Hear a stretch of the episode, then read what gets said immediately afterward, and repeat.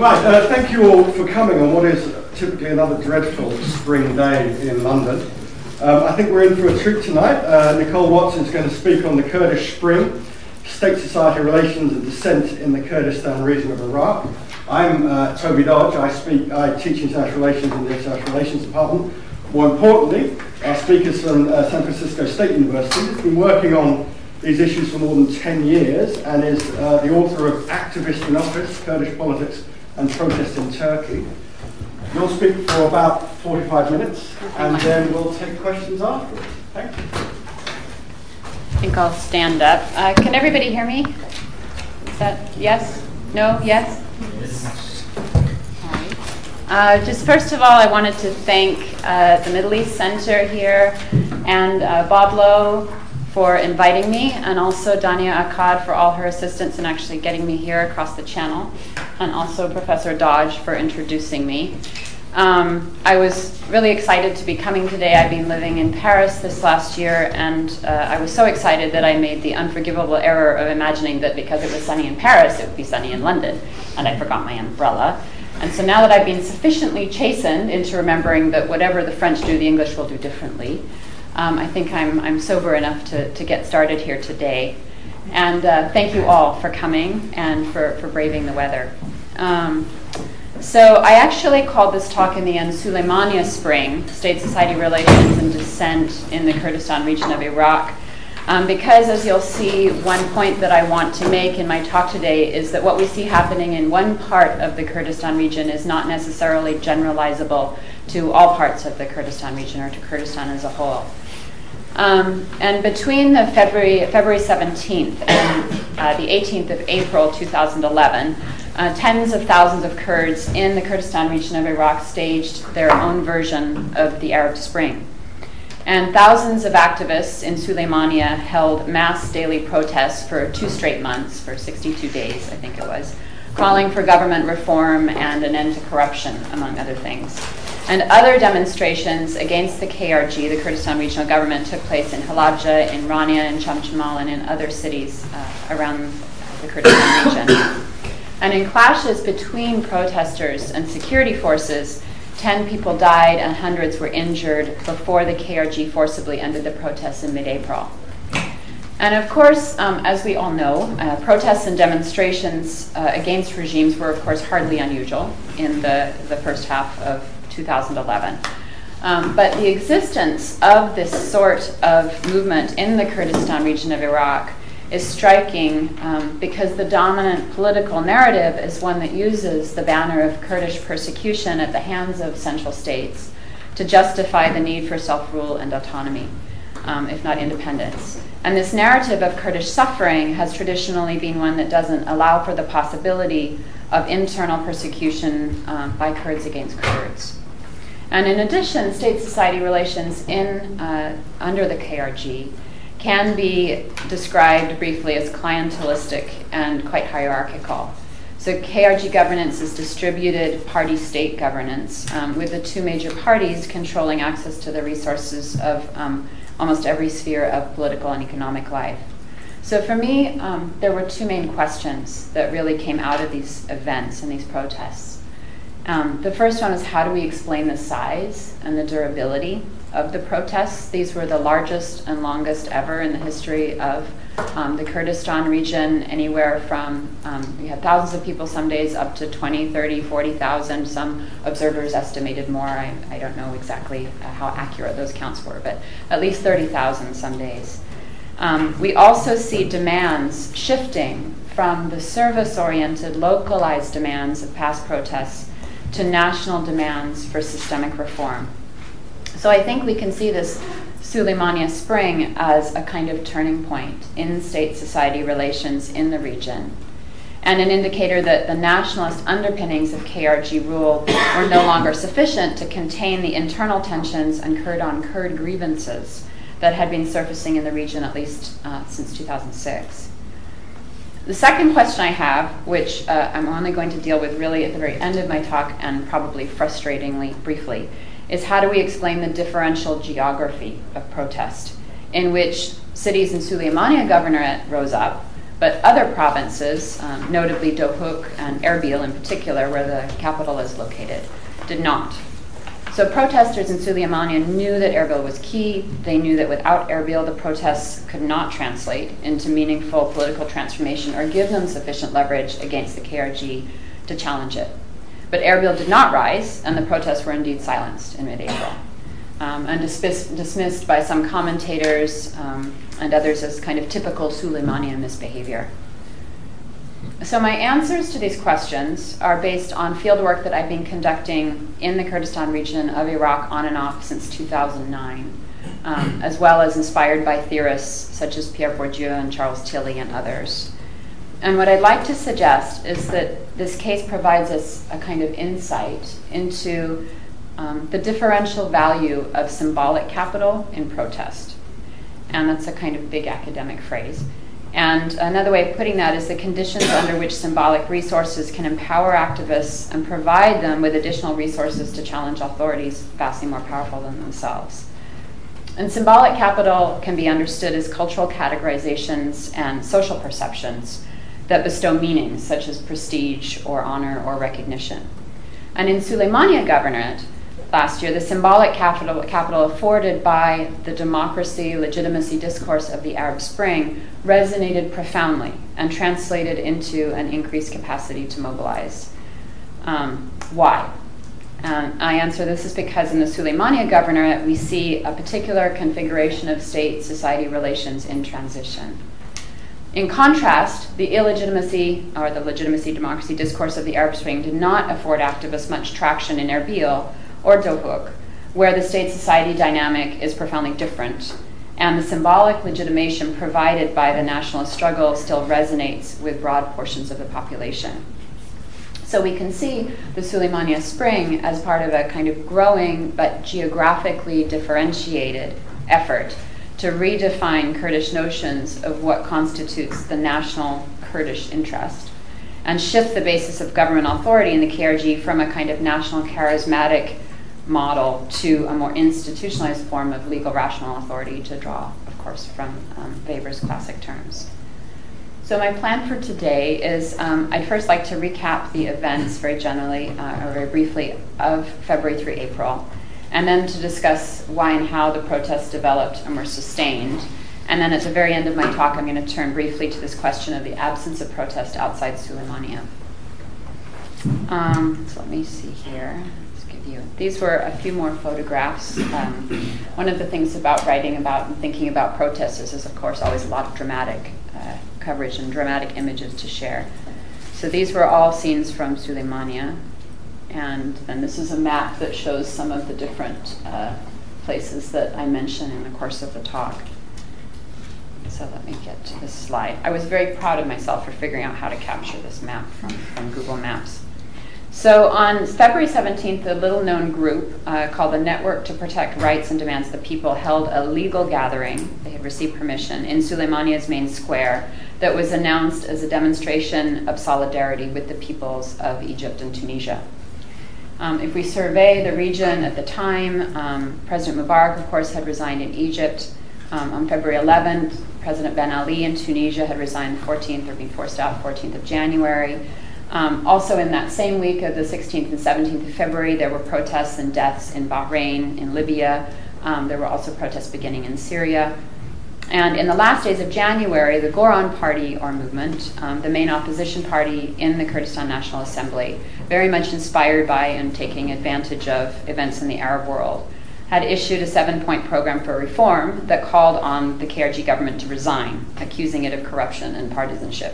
And this had produced an extremely tense standoff and set of debates within the KRG and the Kurdistan region. And at this demonstration, some speakers went further than proclaiming their support for Tunisia and Egypt and, and, the peoples there, and they raised a number of criticisms of the KRG. And the meeting itself, the formal protest ended without incident, but a group of protesters afterwards peeled off from the square and um, marched to the KDP headquarters on Salem Street. So you can see here on the slide here. This is um, the square where they began and which ended up being the center of the protests. And they marched down here to the KDP headquarters, which is kind of a 15 or 20 minute walk, depending on how quickly you're walking. And um, people started breaking windows and throwing stones and threatening the building. The security forces who were there initially were really unsure about how to respond and eventually ended up shooting over the heads and out at the protesters. And they killed a 14 year old boy and injured another 13 year old who died a few days later. And so the Suleimania, Spring ended up with its first martyrs. And um, these are some scenes from that. And then these are the, the boys who who died. So, after several days of street clashes and attacks um, on the opposition media, um, reporting on them, a number of civil society leaders and associations decided that they needed to intervene and to begin to manage the physical spaces of, of the square to impose some sort of protest discipline on the students who were clashing with the security forces and the crowds, and to try and articulate activist grievances into a more unified set of political demands. So by February 22nd, then, so this is like a five, six day period, we see a transition from the kind of generalized street protests um, to the construction of a more organized movement. Um, let me see if I can just go here for a moment for you. Um, and so at that point, um, what happens is the activists built a stage and erected a podium in Sahra Square um, in the center of Suleimania and they renamed it Meidani Azadi, or Freedom Square, after Tahrir Square in Egypt. Um, we see the formation of a loose association to serve as a spokes organization for the protests.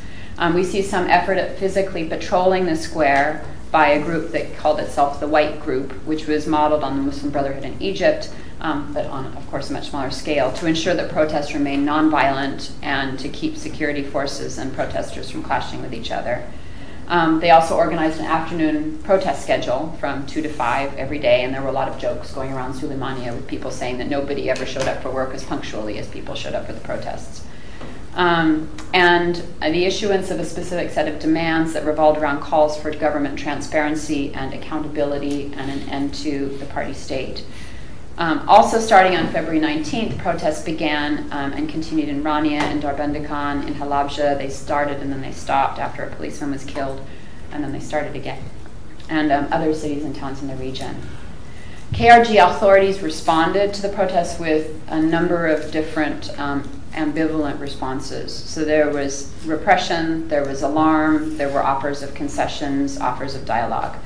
Um, the Kurdistan National Assembly held a number of emergency meetings, and in early March, um, then Prime Minister Barham Salih survived a vote of no confidence that was brought against him by the opposition parties concerning his handling of the protests. Um, KRG President Barzani initially referred to the protesters as quote unquote enemies trying to create sedition and chaos, but by April was offering um, more conciliatory statements that reiterated protest demands to, to, to fight corruption and redress wrongs. And in mid March, both um, Barham Salih and President Talabani issued apologies for the shortcomings and problems of the KRG and the deaths of the protesters and vowed to, to, uh, to try and solve some of these problems. At the same time as you have this kind of eventually conciliatory dialogue coming from the top leaders, security forces on the streets, and there were different security forces involved at different times, used tear gas and other anti riot techniques on protesters. Um, hundreds of activists were detained. At least one opposition TV station was burned to the ground. Um, journalists and civil society leaders were harassed and received um, sometimes hundreds of threatening uh, notes, usually on their cell phones. And uh, party affiliated militias roamed the streets, often um, ending up in fights with protesters. In March, masked men armed with firearms and clubs attacked protesters and um, set fire to the tents that had been set up in the square. And on April 18th, security forces arrived en masse in Suleimania to break up the gathering in Sahra Square by force. And at that point, the protests ended, and on the 19th, the Security Committee for Suleimania Province banned all unlicensed demonstrations. So, the basic building blocks of this narrative um, resemble in some ways what we saw in countries such as Tunisia and Egypt. So, we see individuals or martyrs who serve as initial catalysts and ongoing symbols for mobilization. We see face to face challenges to regimes on the street. We see youth communication via Facebook, cell phones, and other forms of social media. We see popular but largely nonviolent street protest and a kind of popular reclamation of public unofficialized spaces. Um, and we see the involvement of associations and NGOs who serve as mobilizing structures in the language of social movement theory for action. And we see an ambiguous regime response that vacillates between repression, repression and, and promises of reform. On the other hand, there are, of course, also a number of very important differences between the case of the KRG and countries such as Tunisia and Egypt. And this list of differences is very long, but includes, um, first of all, of course, the fact that the Kurdistan region is not a fully independent state, but is a region in a federal government structure. Um, so its autonomous status is, of course, uh, fragile and contested. Second, the, there's the fact that the current KRG was relatively fairly and freely elected in 2009. And this, of course, distinguishes the KRG leadership very much so from uh, Mubarak or Ben Ali or other leaders in North Africa. Third, although the duopoly of KDP and PUK does use repression and force against dissidents, the depth and degree of systematized violence against its citizens in no way resembles the police state of Tunisia or the regime in Egypt. Um, fourth, another fourth difference is arguably the powers of patronage in the hands of ruling elites in the Kurdistan region quite exceed those of Mubarak and Ben Ali, and if only for the fact that the population is so different. So you have what almost four million people in the Kurdistan region versus 80 million in Egypt. Um, and then also thinking about the protests themselves, in both Tunisia and Egypt, unions and syndicates were very important players in mobilizing the masses, and they really barely exist in the, the economy or the petroeconomy of Kurdistan. So, given all this, I don't think we can really take uh, these protests in Suleimania as a given or as something that would just naturally occur. So, this brings me back to my question of how we can explain this. Um, so, as I've suggested, the symbolic capital afforded by the democracy legitimacy discourse of the Arab Spring resonated in the Suleimania province um, in the governorate because of the changing nature of state society relations there. And there are really three critical variables here that I want to discuss in turn. Um, the first is something we can think of as a kind of crisis of legitimacy in the Suleimania governorate, um, largely linked to governance and service related grievances and um, and these are grievances both against the KRG generally and particularly against the PUK. Um, so the list of complaints that people will make against the PUK and the KRG is well known, and uh, organizations like Amnesty International and Human Rights Watch have documented these, and there's been a lot of dialogue about them actually between KRG officials and these organizations. But people criticize um, the regime for cronyism, for very high levels of corruption, for the party state, for legal persecution and detention, the occasional murder of dissident journalists. Um, there are complaints that there's torture at the hands of the Asayish security forces. There's discussion about the weakness of the judiciary, um, very little business accountability, lack of budget transparency has been a huge issue, um, and huge numbers of unfinished projects, construction projects, for instance, due to a lack of business accountability. Um, people also complain about overly centralized rule with little real power at the local level, despite this, um, this larger discourse of democracy. People also are concerned about a lack of institutional autonomy um, and the influence of the two major parties in, in many, many different facets of business, educational, and political decision making. Um, one glaring example of this sort of concern and problem surfaced last month um, with the arrest and then death of the former mayor of Suleimania, um, Sana Hafsali, who was accused of corruption, imprisoned in the Asayish prison there in Suleimania, and died under uncertain circumstances. So, what we can think of this as then is a kind of breakdown in the patron client pact, um, because support for the major parties has not delivered the expected or the promised benefits, and because of growing perceptions of the inequitable sharing of wealth and opportunity. And within the relative stability of the KRG, um, the threat of external intervention no longer provides sufficient legitimation for many people there, um, sufficient to mask these problems. So in Suleimania, these grievances have been evidenced in several main ways. Um, first of all, with a sporadic but important history of street protest, um, and the growth of a critical opposition media. I'm going to talk about both of those in just a moment. And then, thirdly, at the ballot box, of course, with support for the Goran Party or Movement for Change, which was formed in 2009 through an internal schism within the PUK leadership, and it rapidly became the KRG's first serious opposition movement. And in the 2009 elections, um, Goran, uh, for, the, for the KNA, the Kurdistan National Assembly, Goran won 25 seats um, out of 111, so this was almost a quarter of the seats. and its support is particularly strong in the Suleimania governorate. Um, it won about 303,000 votes there in the 2009 election compared to the Kurdistani lists, um, 260,000. So these are some of the grievances that people will articulate against the regime and against the PUK. Nonetheless, as um, students of social movements often will discuss, grievances and crises in and of themselves do not produce mobilization and movements. Um, and this brings me to the second factor that I want to talk about that I think is key to explaining the, the size and durability of the protests. Um, the second factor is what I think of as a structural framework for mobilization. Um, so we now have in the Suleimania governorate a kind of structural framework um, that allows for protests to exist. So you can also think of it as a kind of increased mobilization capacity.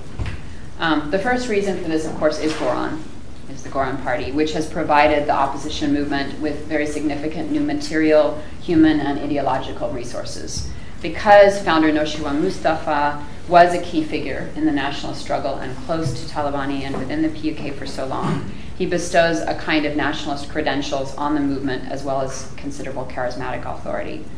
Um, Goran's party offices, in some ways, resemble a huge think tank or NGO um, I've never seen party offices like these actually, with research institutes, election bureaus, sociologists, and all of these sorts of people who are working closely with international and local NGOs as well. Um, so Goran's significant presence in the KNA, the electoral threat it poses the PUK, and its willingness to join forces with other smaller opposition parties have all translated into increased visibility and leverage.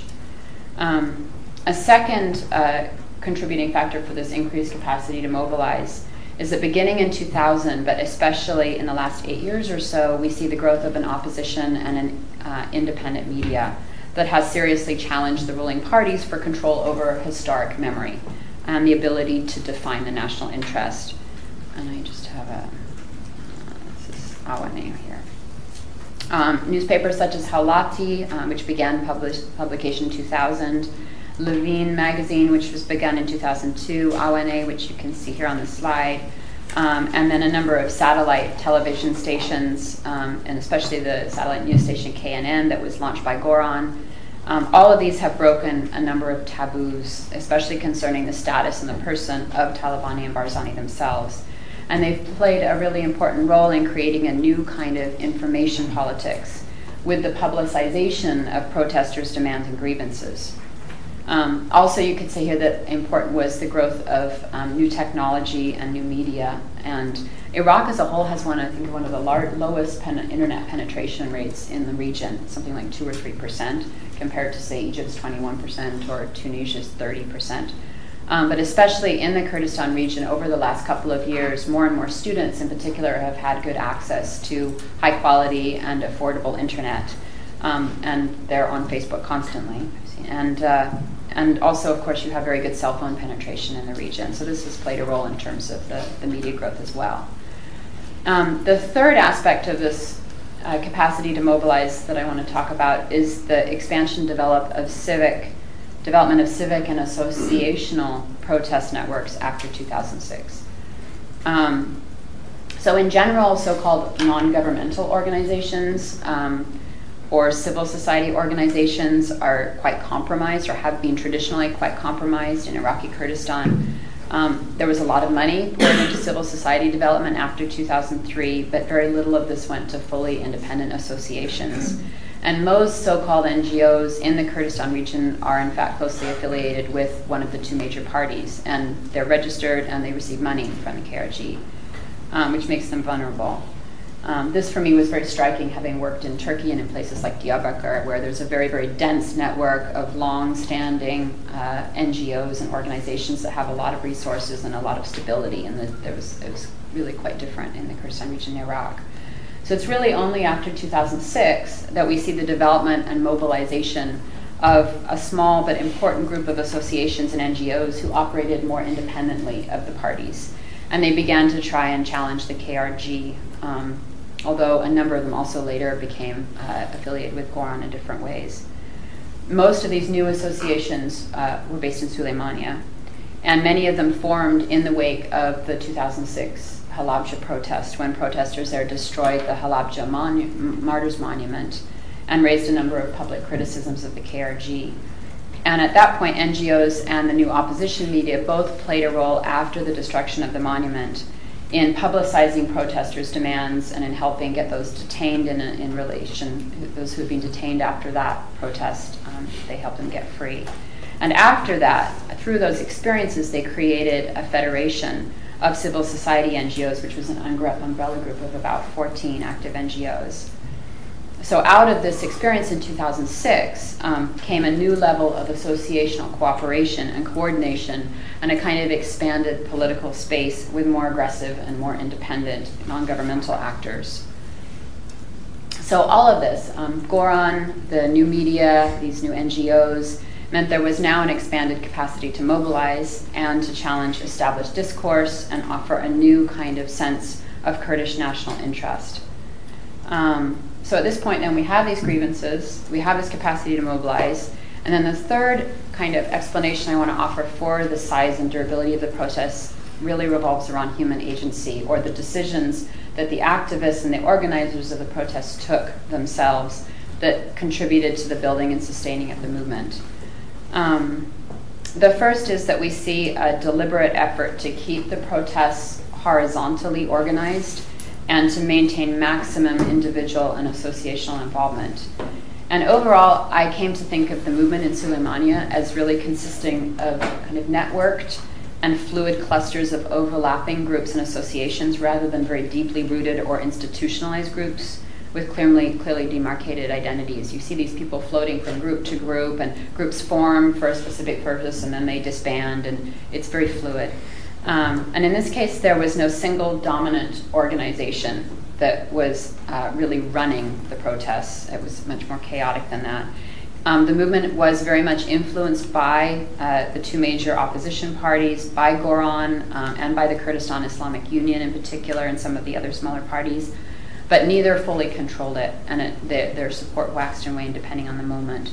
So rather than a kind of top down or hierarchy or centralized management system, there were a lot of different actors from different social sectors. Um, the main association, as I have here, for uh, representing and then seeking to coordinate the Suleimania protest was this group that came to call itself the Ad Hoc Committee of Meidani Azadi. Um, they didn't organize the protests. Um, they really sought to articulate and channel demands and serve as an interlocutor between the street and the KRG. They didn't exist prior to the protests either and they disbanded afterwards. But they were formed by a, small group of activists in the first days of the protest. These were civil society people who had been on the street, were seeing the violence, realized that they needed to kind of try and, figure out how to organize this. And organized this ad hoc committee. Um, originally, it was there were anywhere from 50 to 100 people who were all trying to decide what should be done and how it should be done. And eventually, they organized it with a kind of inner circle and then outer circles.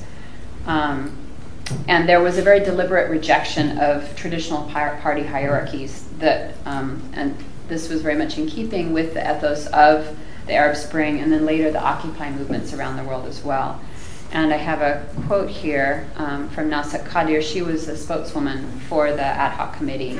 Um, she's a Canadian trained sociologist and she worked in uh, healthcare and also civil society. And she said, she said, we don't represent the people. We're here to make sure the people are a little more organized. That's all. It's the street that moves us. It's not us that moves the street. And she says we're not like a party just telling people what to do. Um, so this is one uh, I have here. Let me just go back to my graphic here. I'm going to talk about some of these different groups here. So this was one. This is how they were. Uh, this is the organization that was trying to articulate the demands and keep a, grip on the whole thing. Um, a second characteristic of the protests was uh, their demographic and political diversity.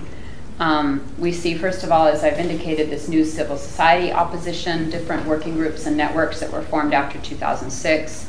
So there were um, journalists and lawyers, academics, I have it here, and public intellectuals, doctors. They had been mobilized, some of them the year before, um, for other sorts of protests to do with um, new laws that were being passed by the KRG. Um, and then they became involved later. And so we have some of these different groups. We also see students. um, huge numbers of students involved in these protests, especially from Suleimania University. Um, and from some of the high schools as well. And they were really important for mobilization and again working um, through social media a lot of the time.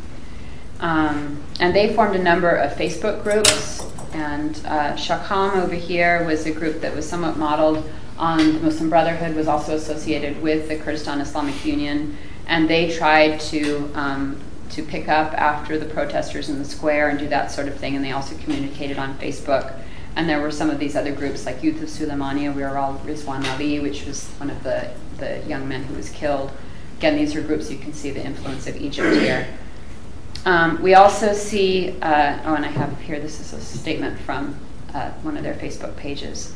Um, we also see the involvement of the religious opposition, so mullahs and religious leaders, um, again, as well as, as I said, the involvement of the Kurdistan Islamic Union, which has close ties to the Muslim Brotherhood in Egypt. Um, this is one of the first times in this set of protests that the secular, what you might call it, the secular civil society opposition worked closely with the Islamic opposition on the street. Um, and you saw the involvement in Suleimania of not just young men, but also older people, and you saw the involvement of women um, at different points in times. I have some slides here. This was a group of students from the American University of Iraq Suleimania who came to show their support. And this was uh, on a Friday prayer protest that was held. And there were some pictures. And these were some of the women who were praying there at the square. And um, these were some from Halabja, some women. So I have some different pictures here. Let's go back to here. So, in general, then we can see that this kind of diversity and breadth of societal representation, especially um, religious leaders and women, helped refute accusations that protesters were just a bunch of troublemakers um, or hooligans or, or, you know, any of these sorts of uh, categorizations. Um, one point I did want to make was this, this kind of horizontal organization was not necessarily replicated in some of the protests we saw in other places. Um, and here's some of my pictures from Halabja here.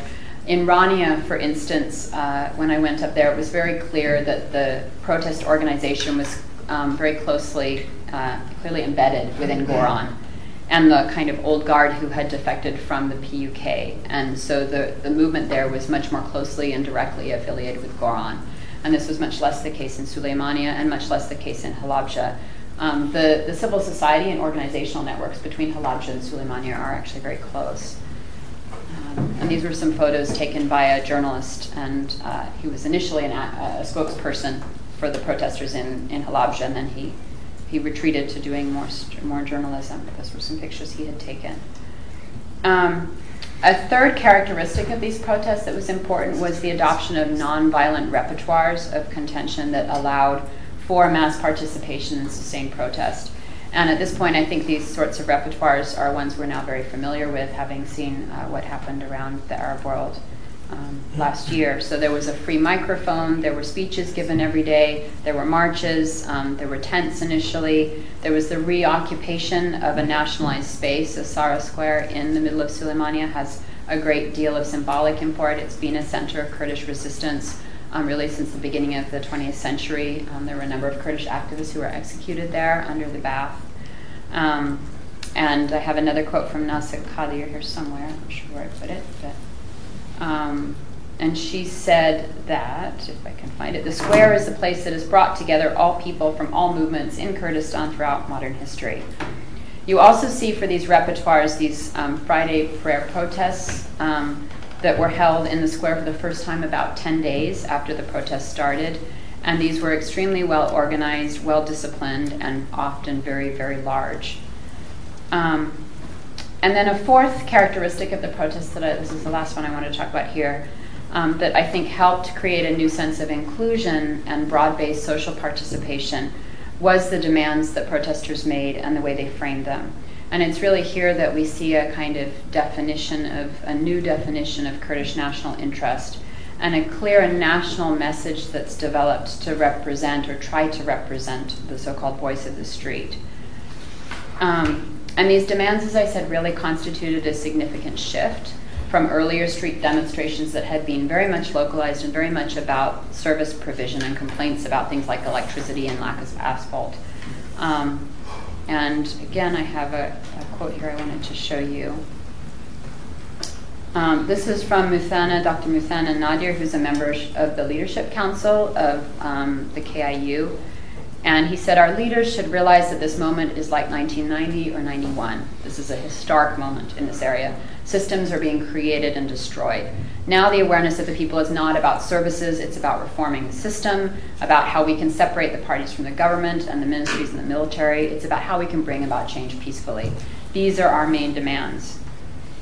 And he says, Now the leaders know they can't just make a small change and expect people to be satisfied.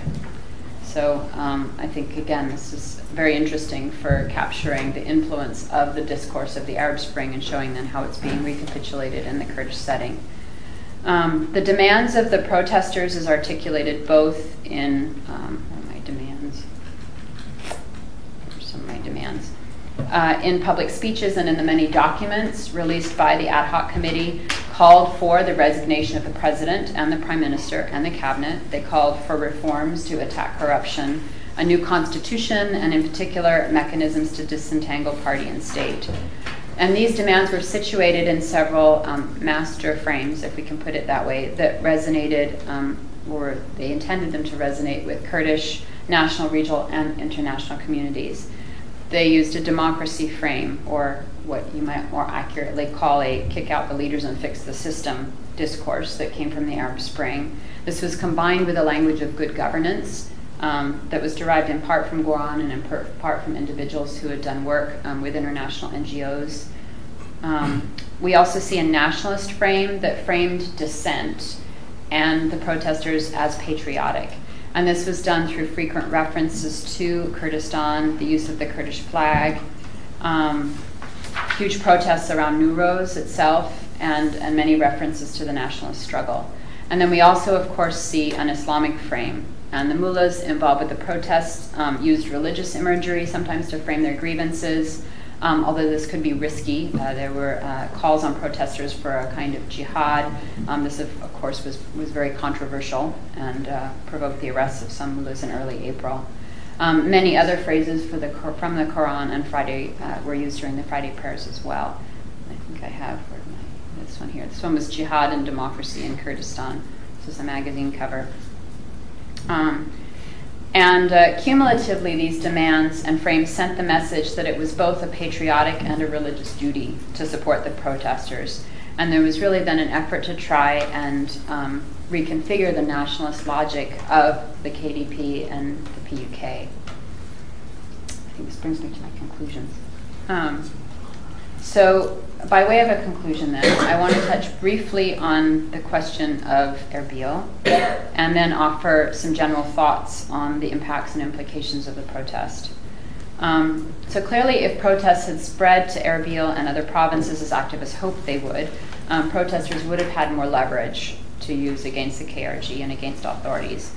Um, and so, this question of why Erbil didn't rise, why you don't see mass protests in Erbil is a really interesting one, and it comes up over and over again when you look at histories of street protests in the Kurdistan region. It wasn't due to lack of effort. Um, I actually interviewed a number of people who had been involved in trying to organize protests in Erbil and Hawler um, some of them were with the religious opposition, some of them were with more civil society organizations. There were a number of um, demonstrations that were planned, most of them never really got off the ground. Um, very briefly, some of the different ideas I'm thinking about here and playing with uh, as to why this was. First of all, I think we can see that the efforts to mobilize in Erbil were more fragmented. So there's a little bit more competition for movement control between religious elites and civic activists. This is one of the things I'm thinking about here. Um, activists will also say there's a higher level of repression um, in uh, in Erbil. Um, some people said to me, well, you know, in, in Suleimania they had protests and then they got shut down. We got shut down before we even got the protests off the ground. Um, and it is, uh, it's commonly noted that uh, often Suleimania tends to, it, it, it, attracts more of the opposition press. It tends to be known as a cultural and um, a kind of movement capital. Um, but particularly what I'm interested in with Erbil is thinking about um, why we have a kind of lack of resonance of this imagery of the Arab Spring there. and thinking about how what this can tell us about the differential nature of state society and relations in Erbil um, versus in Suleimania. And I think we see what again we see differences in party-state relations in the nature of KDP and uh, of the KDP and KDP governance versus PUK governance. We see differences in um, Barzani's relationship with ordinary people. Um, people will often say that Erbil has better governance, that it's just it's you know it's, just better run. And the, the Suleimaniites will point to Erbil and they say, look at all the things they've done there, and why doesn't it happen, you know, where we are? Um, people also talk about more of a, diverse social structure and the diversity of different groups in, in Erbil. Again, I'm not sure how much traction this explanation has. So these are all, I think, interesting points for us to contemplate, and I don't haven't arrived at any conclusions with them, but um, it's something I'd like to, to think about quite a bit more. Um, since Erbil did not rise, then, if we're thinking about impacts, how do we assess the meaning and the outcome of these protests, if any? And uh, um, one problem I can see is this problem of solutions and goals. So, movements are usually most effective when there's a short and clear causal chain to resolve problems. So, for instance, remove the dictator and the system will be better is a very short, clear, it's a, it's a short and clear message with it, it's a short causal chain. Um, in this case, one problem that activists faced was the fact that although almost all agree on the need for wholesale systemic reform, Barzani and Talabani continue to enjoy more popular support among ordinary people, um, in some cases by far, than people such as Mubarak or Ben Ali. So, although protesters called for their resignation, this was ultimately a movement not about dethroning dictators, um, but about transforming the distribution of power and resources in Kurdistan. And decentralized street movements are not necessarily the most effective mechanisms for negotiating this sort of long term, very difficult change. And I have a quote here from a journalist and activist who's now an art student um, in Erbil. He was involved in trying to mobilize um, Barzan Hama. And he says, as you can see up here, if I look back, I wouldn't have done it if I'd foreseen what would happen, the way people were beaten up and killed. And he says, and we were influenced by countries like Yemen, not exactly the right role models for us. Mm-hmm. Even Egypt, although it has its, I hope nobody's from Yemen in here, um, even Egypt, although it has its intellectuals, isn't the best model. He says we're more progressive and developed. Um, then he said these people in office, they fought for the Kurdish cause and people care about them. It's not like Ben Ali in Tunisia or Mubarak. They fought in the mountains and this matters to people. And this, is, this comes up over and over again. Um, if we look at Libya and Gaddafi, it's not the same. And I thought this last part was really important. He said if ordinary people get a hold of Mam Jalal of Barzani, they wouldn't do to them what they did to Gaddafi, for instance. They care for them. They wouldn't kill them, even if there was a revolution. Um, at the same time, of course, even when stated movement goals are not immediately satisfied, they may have wide reaching impacts, as I think the Suleimania Spring did. The activism and the mobilization of the Suleimania Spring constituted another step in the expansion of the political field under the KRG. It built new relationships and communities of dissent. It provided activists and authorities with valuable experiences um, and, and discussions. And it served as the most dramatic challenge to the prevailing national discourse ever in the history of the KRG. um, we can see KRG's officials to protect their turf here and, um, and really trying to resituate the idea of a Kurdish spring in this recent speech by um, our new prime minister, or the new prime minister, Nechirvan Barzani. And he says, as you can see here, recently some countries of the Middle East and North Africa have begun to see the emergence of democracy and justice. And then he says, the Kurdistan region welcomes these changes, supports any change that's in the direction of democracy, freedom, and human rights. And then he says, by contrast, the Kurdish Spring began 20 years ago when the people of Kurdistan rose up um, with the support of the Kurdistan political parties and managed to end the authority of one of the most dangerous dictators of that time in our land, choosing to install the rule of law, democracy, and freedom without the support of foreign countries. So this is a, an effort to resituate the idea of a Kurdish Spring within the historic Kurdish national struggle rather than allowing the idea of the protesters, um, the ideas of the protesters to become dominant. Um, so my final uh, thought here is that I think um, the study of, dissent under the KRG is really fascinating for the ways it shows how ordinary people are trying to renegotiate the terms um, of an often hierarchical and clientelist state society relationship in a state that's not fully independent. So we see a kind of effort at post nationalist politics that's not really post nationalist because we don't have an independent national state. So instead, what's happening is activists are seeking to redefine what is understood by the national interest so that instead of conceptualizing the national interest as simply Kurdish independence vis a vis others, it incorporates or even prioritizes the question of how governance occurs under KRG rule. So, this new Kurdish discourse insists that this matters as well, that the story isn't just about Kurds versus Arabs or Kurds versus Turks, but it's also very much about how Kurds govern themselves. And I think I'll stop there. Excellent, thank you very much.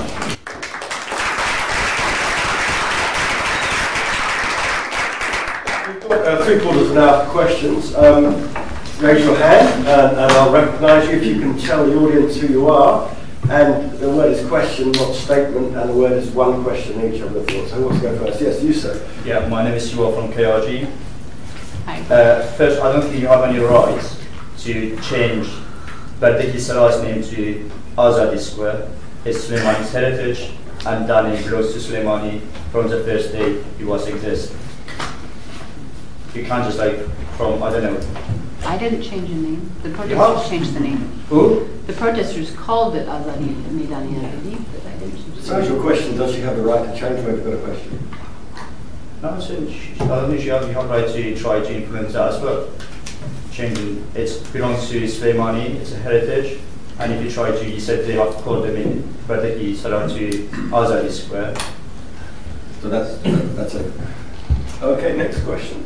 You, sir. Hi, I- I'm Michael Gunter. I enjoyed your talk, Nicole. Uh, I, I was in uh, Iraq at the same time as you were and uh, watching the events. And my question is um, about the future of the PUK. You're asking why we did not have uh, these demonstrations in Erbil, and to what extent is it uh, to be at least in part explained by the fact that the PUK, whose traditional stronghold was in Suleimania, is on the decline. And, and, and what actually even is the future of the PUK, especially when Mam Jalal passes away, uh, which may be soon. Uh, whereas in Erbil, Barzani, I am told, had things well under control, and that explains why uh, the demonstrations never moved to Erbil. So in Suleimania, the traditional order was weakening under the PUK, and whereas in Erbil, uh, the traditional order was still very strong. Excellent. Third question before we go back to the speaker. Yes, sir. Uh, My name is Kimberly Wincy. I'm a Kurdish freelance journalist. Uh, thank you, Nicole, but I think you didn't focus enough uh, on the influence of Islamists on the protesters. I think one of the reasons that the protesters didn't succeed uh, were uh, these protesters were hijacked by Islamists. Uh, ma- um, many of the main speakers of the uh, protesters were uh, highly uh, high profiles of uh, Islamist parties who had linked uh, with Al Qaeda even. Uh, for instance, one of them is called Soran Omar, uh, who was, uh, was former uh, aide of Mullah Krekar, who is uh, uh, fundamentalist uh, imprisoned now in Norway, and now he is the advisor of uh, Ali Bapir, the head of uh, Islamic group and another one were um, Mullah Kamaran. So uh, that's why many, uh, maybe at the beginning, many uh, seculars supported the protests. But so at the beginning, there were a few thousands of people were joining the uh, protests. But uh, few weeks after the beginning, the, the number decreased to a few hundreds. Right, I think, so we- we've got three questions with the gentleman from the KRG about, we'll, we'll come to you in the second round. The gentleman from the KRG about the, the naming of the square. Uh, we had Michael Gunter about maybe it's just the decline of the PUK um, compared to Barazani's group and KDP, and then you did the, uh, did the protest fail because they were hijacked by Islamists? No, they're all really, really interesting questions. Um, to take your point in, ter- in uh, what was your name again? Sorry. You are. You- You are. No, I'm glad you raised it actually, because actually, the idea of this contestation over naming and the way you have a traditional space that has a lot of symbolic import, that you, and you now see protesters coming in and renaming that and trying to reclaim that, that, it's that struggle going on that I find so important and so fascinating.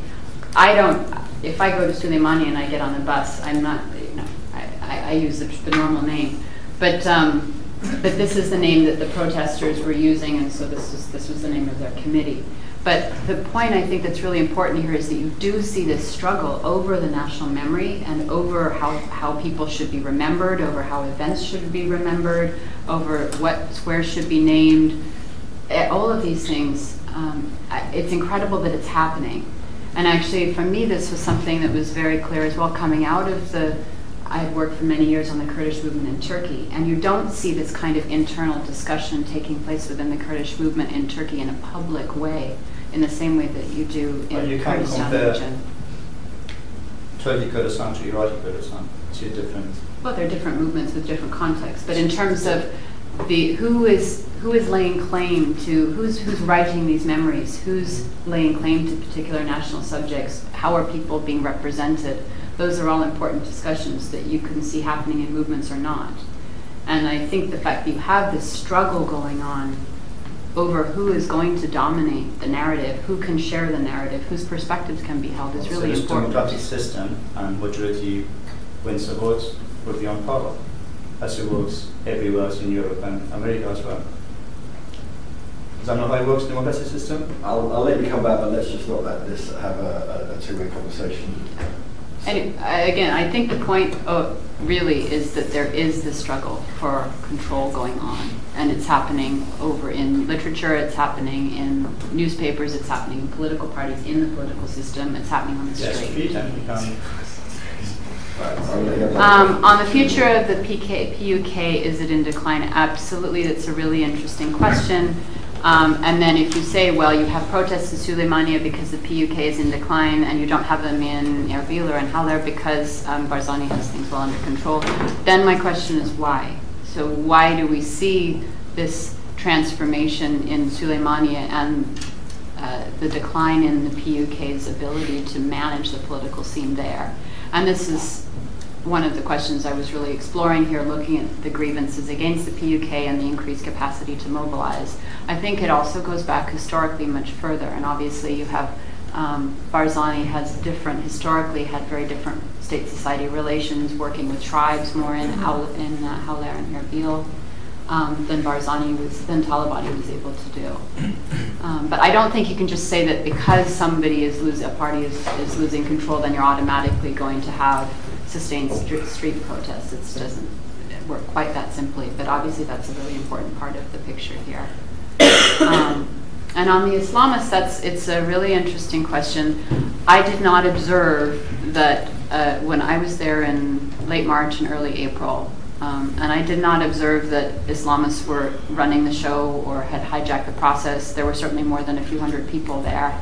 Um, I know there were criticisms about Islamist involvement. There were real concerns, really from the outset, I think, over, for instance, the, the use of the Friday prayers as, part of the protest movement. Um, and there were a number of civic leaders who were not necessarily comfortable with it. Um, I think there was more of a, of a dialectic and of different groups vying for power and sometimes sharing and cooperating. Ideas and resources and other times in, in competition. Um, I would have to continue, I mean, I'm, this is something I'm very much in the middle of, and I'll have to work more on it in terms of trying to figure out exactly how the dynamics worked with the, the, the Islamist power relative to others. But because there were some contradictions. Some people Yeah. calling for freedom, at the same time, these people are calling, you know, for anti-freedom, you know, especially mullahs. At the Friday prayer, they uh, call for uh, interference in business, in people's business, and at the same time calling for freedom. So there was a huge contradiction between what they call and what they do at the mosques. I mean, a lot of there are certainly a number of people though involved with, um, say, the Kurdistan Islamic Union or the Kurdistan Islamic Group who would argue that they are they're Democrats as well. I mean, this is of course a discussion that's going on in many different contexts right now. If we look at the participation of Islamic polit- parties in government, are they are they sort of autocrats in disguise, talking and talk of democracy or not? To what degree are they social democrats and uh, Islamic activists at the same time? It, it, it really varies, obviously. Can you call Islamists democratic activists? You could possibly, but we'll save that for a minute. We've got another round of questions. Uh, I'll, I've got three here, and I'll, these two will be the, the question on the floor. I say your mum at the back. Uh, my name is Estella. I'm, politi- I'm I'm a political activist. Uh, I'm interested in the issue of the wider support of the Kurdish people from the different regions. Sorry, Uh, what support for Kurdish people? I didn't hear the first. I'm saying I'm interested how the, this particular movement, you know, relates or has support from the Kurds in the different parts. After all, we are talking about Kurds in Turkey, in Syria, in Iraq, in uh, Iran. Is there yet any sign that there's a relation between those in Suleimania and in other parts? And what kind of exchange would there be given the very different political developments and crises in the different other parts? Okay? That's one Yeah. thing. Is there some relation with different parties, with organizations, grassroots, or others? The second question, even more important. Uh, what is the, what, are there any outside political forces, outside the region, meaning to say, government in Turkey who has particular interest, of course, what is going on in terms of development in Iraq, Kurdistan, and so does have Syria, and uh, so has uh, Iran. So I wonder, was there anything that organizations involved in this, you know, were put under pressure? Was there anybody, you know, who might interfere politically, you know, with the different organizations, even NGOs? Mm, absolutely. What role do the American or Europeans play in that? Because I know there's a lot of relationships going on and a lot of discussions Okay. as to how, what will happen to this region. We've got those two questions. Thanks a lot. Okay. You sit at the back. Thank you. Uh, actually, I would like to thank you. I very much enjoyed the analysis, and I think it was quite in-depth uh, in a sense that it was capturing the full picture. Uh, what I thought uh, was kind of missing uh, was the two elements. On the political level, the lack of institutions on one side, which touched upon, but the, how that would reflect in those in that movement, in the, especially on those uh, square. And the other one was the, the historical background of the social political movements of different parties that would come to play in the square. And on the social level, I thought the tribal structure of the Kurdish region was particularly important, the role of kinship and uh, family bonds and uh, all these factors would come to play in different areas because the structure, the tribal structure, which very much influenced the social and political movements. I just um, was curious, why didn't you mention that? Okay, and finally Mr. this sir. Thank you. My name is Castro from KRG UK. You provided many informations, and my question, I have two questions, sorry. First, have you witnessed everything what you've said now, what you've told us? Have you witnessed them all by yourself? Or you took informations and asked people and got them from other people?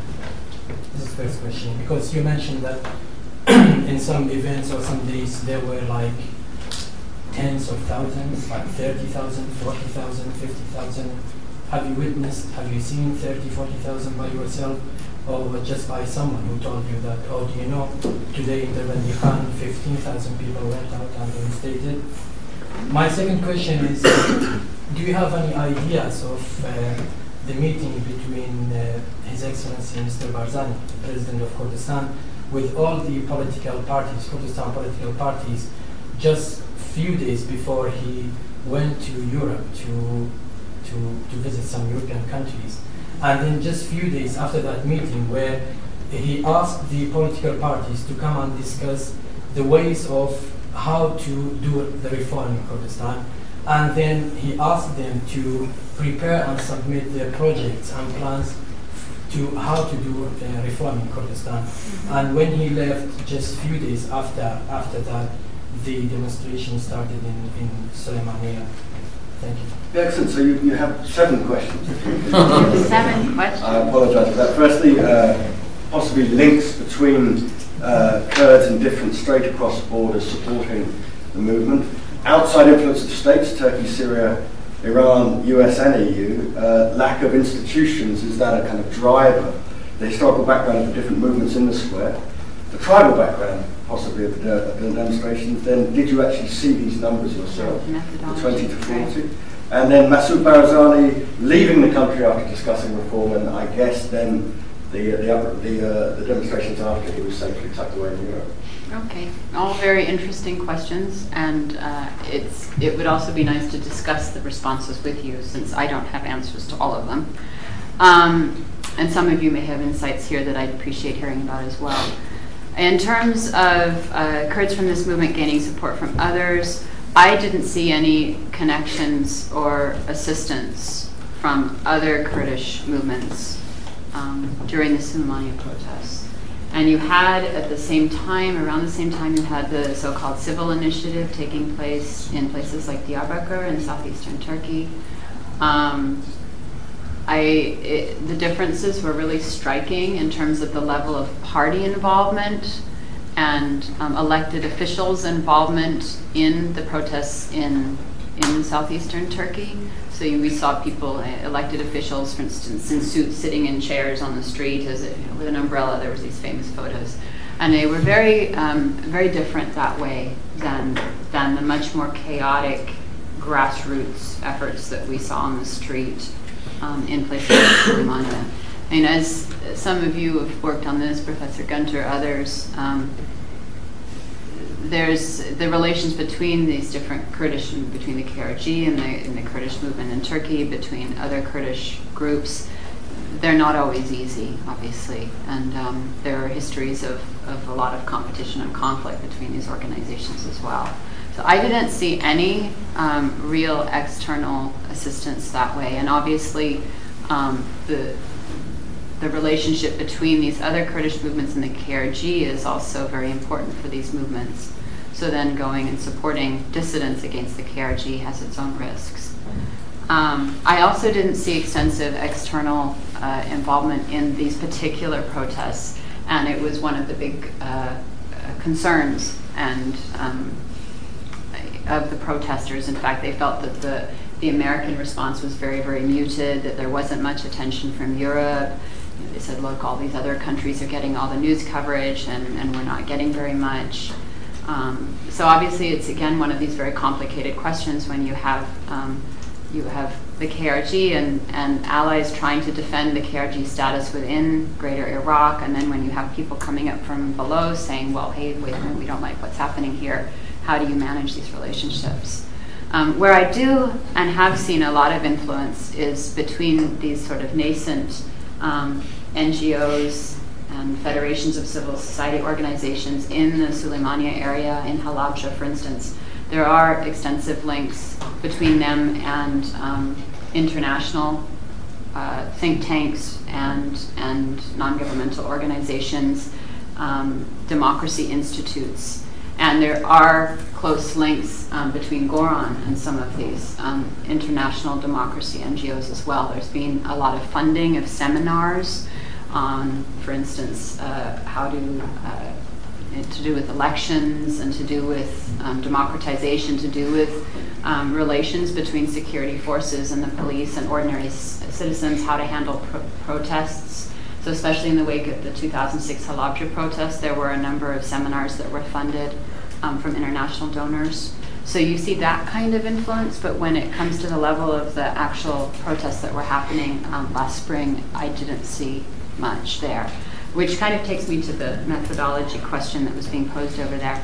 I spent um, several weeks in the region in during the protests. Obviously, I wasn't there the whole time. I wasn't there in, the square every day.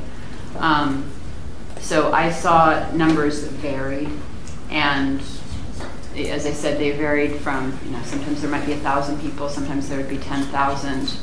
And I'm very suspicious about numbers. That's why I said actually that you know I saw reports in some some statements that said there were 100,000 people there a couple of days, and I tend to be very suspicious of those sorts of numbers. So usually, if I'm you know if I'm writing a paper and I'm looking at numbers, then I'm trying to verify from as many different sources as I can.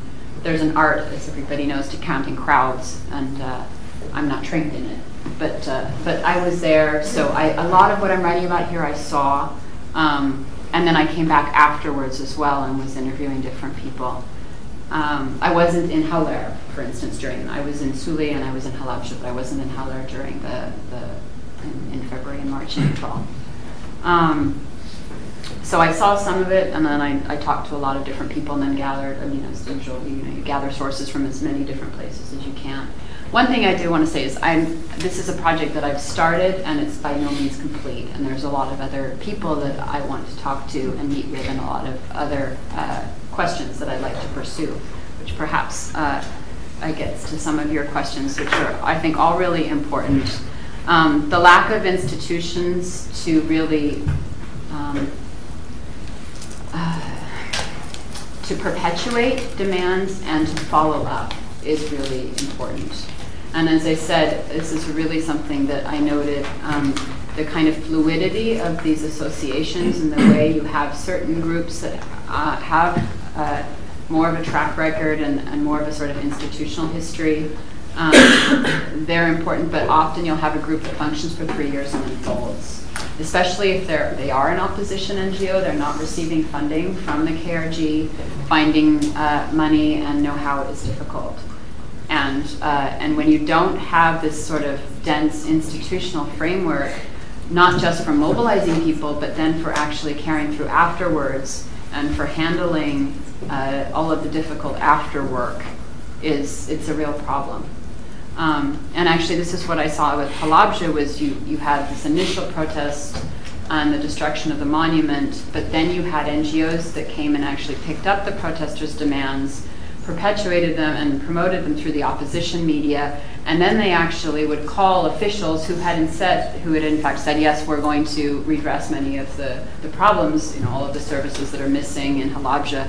Um, they had made a number of promises, officials had.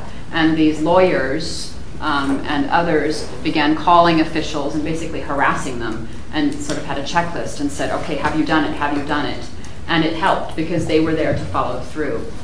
Um, and this uh, also, I think bridges with the other point you were making. I think um, when I talked to some of the protesters and the, leaders of the protests about strategy, they didn't really have a strategy, and it's a huge problem. I mean, okay, it's one thing to mobilize people on the street; it can change the conversation. It, it, it, it's important for a number of reasons, but if you don't have a strategy for translating your, your power on the street into some sort of negotiation process, then where's it all going to go? And when I said, What's your strategy? they said, Well, we hope Hawler will rise. But then they didn't really have any strategy beyond that. And of course, there were all of these offers of conversations and of dialogue.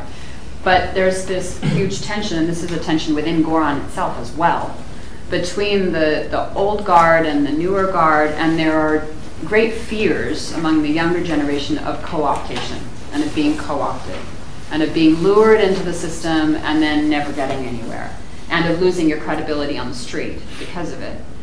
And yet if you if you don't work with the established parties and the established politicians, how are you going to get anywhere? So it's kind of catch 22.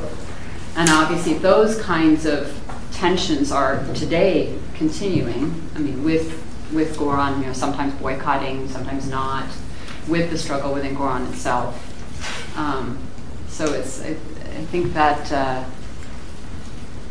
um, it's it's a real it's a real problem if you can get people on the street, but then you don't necessarily have the institutional mechanisms to translate that into something afterwards. It's not unique to the you know to the Kurdistan region, obviously either. some of this was a a problem in Egypt as well. Um, What goes on in the timing of the demonstration?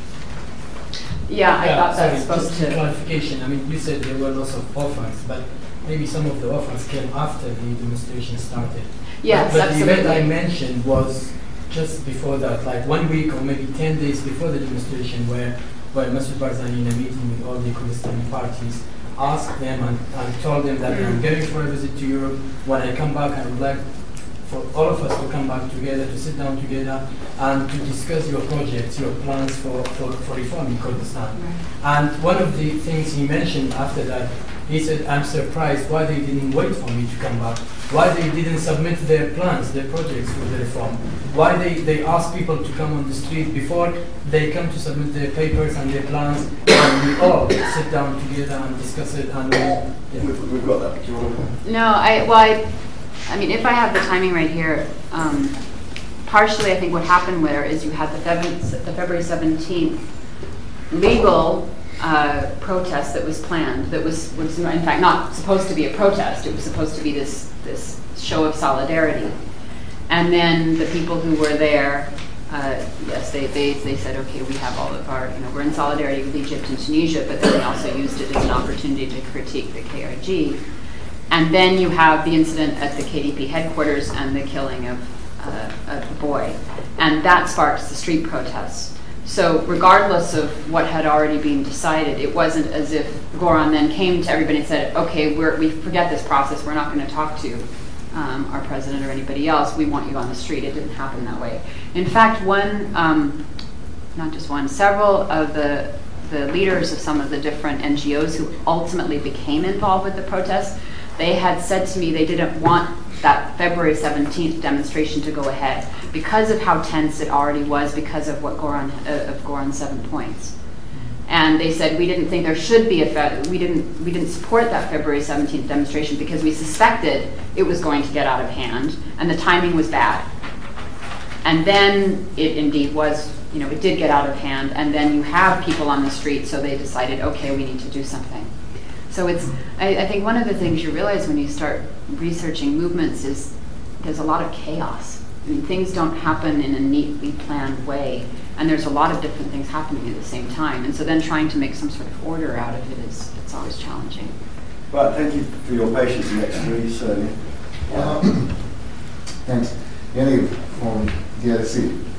Um, you mentioned at the uh, beginning of the talk that the uh, discourse that KRG has been employing instead of uh, past persecution as, as a source of legitimacy.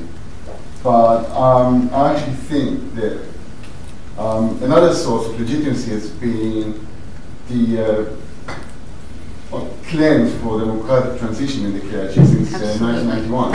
And I, I, I was wondering if it actually played any mobilizing role in the, um, in, in the demonstrations.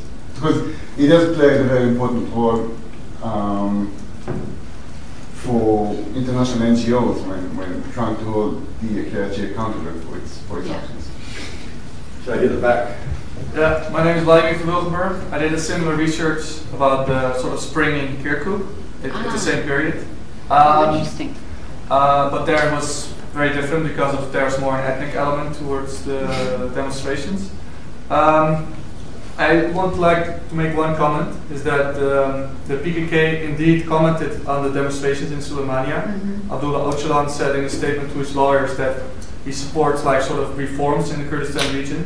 And I also spoke with people, uh, a member of the PKK in Kandil who also said like we support reforms Right. but they also try to stay neutral. But the the PKK party in Suleimania, well, in Kurdistan region, it's Mhm. called the PCD, PCDK. They did play a protest in the. In, they did play a role in the protest. Uh, Faye Gulpi, for instance, was one of the spokespersons of Right. the protest, and they did sort of support it. So, some way there was some There was- role of like sort of Turkish Kurds, but PKK is of course a very bigger. This just than just Turkish Kurds. They're everywhere in Kurdistan. So. Mm. Um, the other, I actually wanted to ask you about the tensions between the opposition and the demonstrators because in the beginning, uh, the opposition called uh, the people also troublemakers. And especially in the end, when the PUK crushed the demonst- uh, demonstrations, basically by sending in the Peshmerga forces and the security forces, there are also some uh, rumors that a lot of like uh, young people were like um, angry that the opposition parties didn't do enough for them. Yeah. Uh, and another question is like, how do you explain that uh, the Islamic uh, movements actually in the Islamists or something you could say like that could, could are able to mobilize in the Duhok in Erbil, but not. Um, I mean, the recent riots or demonstrations. Like, how could you explain that there's a sort of they could focus on like Islamic goals? There were some sort of riots or demonstrations, but not like in Suli. Like, there's a difference because recently there were some mobilizations of like Islamists in Yeah, the Duhok in Erbil. So maybe you know something about it, but I used to. Yeah, that's it. Interesting Thank you. My name is Omar Tekene, I'm from Durham University. Um, my question will be, um, um, after when you say uh, they, they sort of renaming and uh, sort of renaming process or all new discourses that they use and also demand of the good um, government practices. Um, all this um, is sort of uh, showing that they try to create uh, or constructed an alternative culture Mhm. uh, in terms of the uh, traditional so, uh, Kurdish social um, structure. Um, I was wondering, are they really created this sort of alternative culture uh, against this uh, strong um, religious and tribal structure of Kurdish uh, society, and which uh, provide them, um, are they really yet consent of the uh, society? Um, apart from this, um, I'm not really sure, did you really mention, are they really also covering all demands of the society? Uh, are actually, they are, they are really um, operating as an intellectual or moral agents if you, if you think about um, different sort of minorities uh, in terms of the religious or sexuality and so on. And finally, yes, you are. Um, hey Nicole, um, we have a question from Twitter um, from uh, Mohammed Idris. Oh my He wants to know what your view is on the KRG government, the new KRG government, with respect to reforms, and how do you evaluate relations between the government and Goran? Okay. Now your question, including a, a, a ringer from Twitter that I'm not sure I allow, but you can answer it. All right, well, maybe we can link some of these questions together.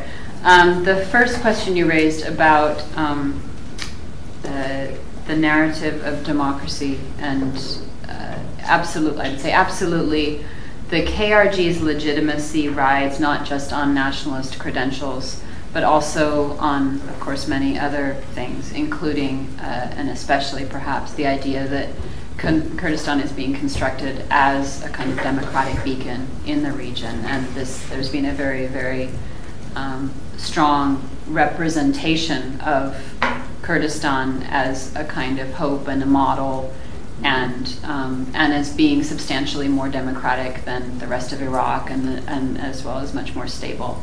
And obviously, some of this is, is true, and um, it is in fact more democratic than many other places, um, and it's, you can, depending on how you want to measure democracy.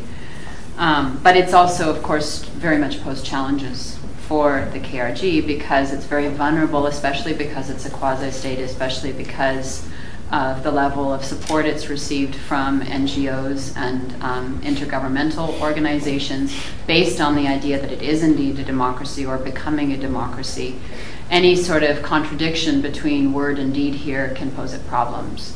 And, I think this is one of the reasons why you see a willingness to, um, to negotiate and to talk to demonstrators and to try and deal with these grievances um, in, through mechanisms other than just shooting people.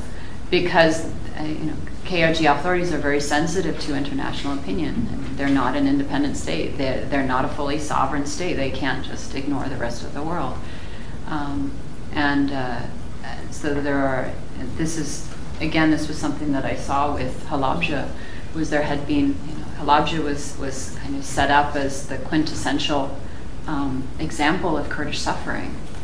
And uh, a lot of money had been donated to Halabja, and local people and people there felt on the ground that they didn't see it, that it wasn't, you know, you didn't have paved roads, and and you know they were frustrated, and there was this glaring contradiction for them between this discourse of of look how much Halabja has suffered and look how democratic we are versus what they were experiencing on the ground. Um, so I think that that, that very much um, plays into this in a place like Suleimania. And, it, and it, you know, in that way, it's hopeful, I think, because um, because you do have a government here that uh, is very cognizant of the need to tread lightly and of the need to deal seriously with, with you know, with the question of reforms. But it has made it very vulnerable. It's made it vulnerable that way, absolutely.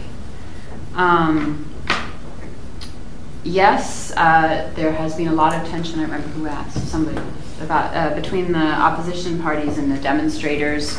Um, uh, most students that I, you know, most of the people that I, I talked to who were involved with um, the movement, especially students, had been active in Goran at one point or another, especially in the 2009 election campaigns.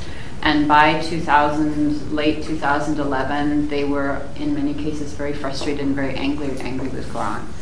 And um, again, I think this gets to this question of, of the perception of of co-optation and um, and of Goran selling out and of certain again there's this struggle within Goran between this older guard that came from the PUK and a newer generation of people who didn't have experience within the PUK and it's very tense and, and continues to be ter- very tense and a lot of demonstrators uh, felt very betrayed I think um, trying to think of what else we have here. Uh, in terms of, I, I would love to actually hear more about what was happening in Kirkuk because I don't know much at all about this in, in terms of what you found with your research. And I know I'm allowed to ask questions back again, but but I'd love to hear. We've only got five minutes. Yeah. about demonstrators building alternative culture, I suppose, in the Yeah, I was trying to understand. I thought it was an interesting question. I wasn't sure I completely understood it. Um, uh, what so I'm trying to say actually, are they really gain the consent of the society because if you think you know are they or really is it just a sort of intellectual elite is yeah your question as a, yeah. as, a, as a moral agent or intellectual leadership if you like yeah. because if you think about you know the, what they cover um, I'm sure they're not covering all um, demand of the society uh, because there's a lot of different minorities different views, uh, different yeah. views and so on so I'm really not really yeah. clear about if are they really completely leading as a counter movement if you like to say against this federal dominant uh, culture. Mm, it's, really, yeah, it's an interesting question. Yeah. I think they're one opposition movement and one alternative culture, or they're offering one kind of new definition of, of Kurdish nation and Kurdish national interest. Um, I don't think it's just a kind of intellectual elite in Suleimani. If you look at the protests in Suli and in other places, um, even if you look at Rania, you may see elites, but they're not necessarily intellectual elites. Uh, so the opposition movement that we could see as say centered in Suleimania consists of many different groups of people, um, many of them poor people, uh, many of them not involved with civil society organizations. But at the same time, um, I think it's absolutely correct to say they're not. You can't just divide Kurdistan into sort of the established powers and the opposition. It's much messier and more complicated than that. And of course, especially as soon as you get into other places, such as Kirkuk or Duhok, where you have um, different religious and ethnic minorities, um, you have alternative visions as well, uh, other kinds of visions of how different communities of people should be living together in the region. Um, what so exactly, it's not. Sorry, what exactly yeah. position of, for example, Yazidis or LGBT movements on in this new um, type of the Kurdish nation or Kurdishness? I haven't seen evidence that they are targeted. Right, thank you. We have five minutes left, and our friend from the KRG wants to ask another question. I want to actually ask a question as well. I think this year, from the Baghdad budget, from the uh, national Iraqi budget, the KRG gets 10 billion, if I'm not right, dollars. So you can actually see the KRG almost like a, a rentier statelet getting yeah, non-tax revenues uh, to Erbil without having to do much for them. If that's the case, then the, the demonstrations, how would we explain in a, in a kind of political economy uh, dynamic the demonstrations in Suleimania? Is the diffusion of rents or revenue less in Suleimania compared to Erbil? That's my question. Uh, but hold on to that. And you have a question, sir. And you at the back. Yeah. Um, Well, remember, we've only got a couple of minutes Yeah, so I'll be quick. Snappy one. I don't just trying to compare what happened in Soleimani to Arab Spring for one reason, because what happened in those countries was against the democratic system, and in Kurdistan, Soleimani was for reform and better public service. And you mentioned earlier, uh, in other cities they come to demonstration. Ten days ago in Holyhead was a protest, and in Zaha a couple of months ago, and government met their demands. I don't know if you're aware of that or not. So people all over Kurdistan, they're allowed to protest, uh, raise their voice. It's not. And what happened in Soleimani, you said there was no strategy.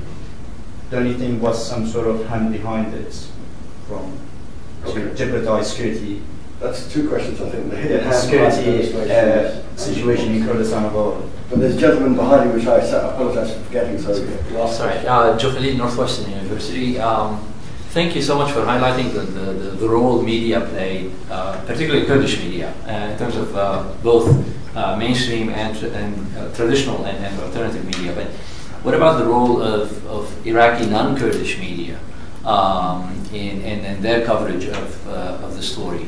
Uh, and also the role of, of um, other news channels from the regions, the, the same ones that championed uh, uh, Egypt and obscured uh, Bahrain. Uh, what kind of role did they play? So those three questions all in three minutes. So Three minutes. Uh, I guess just the first thing to say is there are certainly demonstrations that take place around the Kurdistan region all the time for different reasons. Um, sometimes they're service related, sometimes they're reform related. Um, there were demonstrations in Hawler uh, last spring as well, but the difference was you didn't see a sustained daily mass set of demonstrations. So it, you know, it was you would see a demonstration for an afternoon. Sometimes it would be broken up, sometimes not. But you didn't see the kind of mass campaign that we saw in Suleimania. So I just think that's one important distinction to make. You'll have protest uh, actions that happen, but that's a different thing than having a movement that lasts for several months. Um, on the diffusion of rents, I don't remember, I don't know the numbers, but I know that people in uh, there's definitely this perception in Suleimania that the money that is coming there is not being effectively used. Um, and uh, I, I think that, that there has been some improvement there actually over the last year. And that's one thing you can see is that there, there are the protests, these, these claims in, are made, these, these demands for changes, and there, and then a year and a half later, there are in fact im- improvements. So there is a kind of responsiveness here that we don't necessarily see in other systems.